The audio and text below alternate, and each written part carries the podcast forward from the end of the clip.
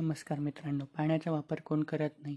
असं क्वचितच घडतं की पाण्याचा वापर कोणी करत नाही परंतु पाण्याला मायेची ममताही देणं पण मनुष्याचं कर्तव्यच आहे नाही का? तर या पाण्याच्या नेमक्या या वापराबद्दल मनुष्याला आता एक लिमिट टाकायला पाहिजे पण ती लिमिट माणूस टाकत नाही. त्या लिमिटाला थोडीशी काहीतरी एक उभारणी द्यायला हवी नाही का?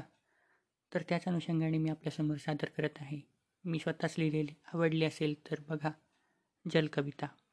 जागृत जलाशयाने मनुष्याला जन्म दिला. मनुष्याला जलरूपी अमृत दिले आत्मरूपी जलाने वर्षारूपी भेटही दिली परिवर्ताच्या वेळी वीजही दिली. ही सर्व देवणी मनुष्याने मर्यादा का ओलांडली महाशक्ती नदी प्रदूषणात बुडवली. स्वार्थ संपल्यावर प्रकृतीची प्रलयाच्या दिशेने वाटचाल करून दिली.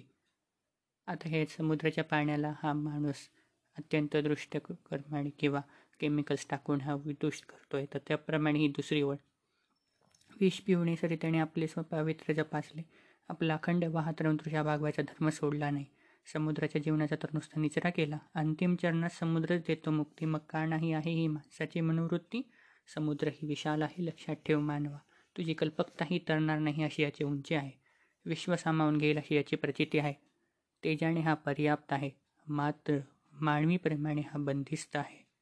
जलविन नाही जीवन केवल अनंत हेची ज्ञान. जलपुराण रचण्याची आता आवश्यकता आहे. अशा विचारांची आता गरज आहे. नाही तर मनुष्यप्रेमाचे बंधन कधी तुटेल आणि हा खवळेल सांगता येत नाही.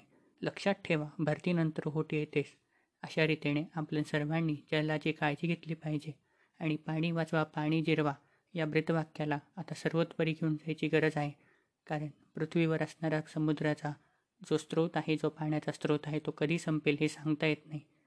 आणि नैसर्गिक संकटांना बळ देण्याची शक्ती दोन हजार वीसमध्ये मानवाने बघितली ती आता पुढे येऊ नये यासाठी जलाची उपाधी करणे हेच बरोबर होईल नाही का? तर त्याच अनुषंगाने मी आपल्यासमोर सादर करत आहे.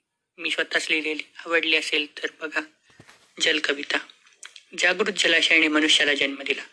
मनुष्याला जलरूपी अमृत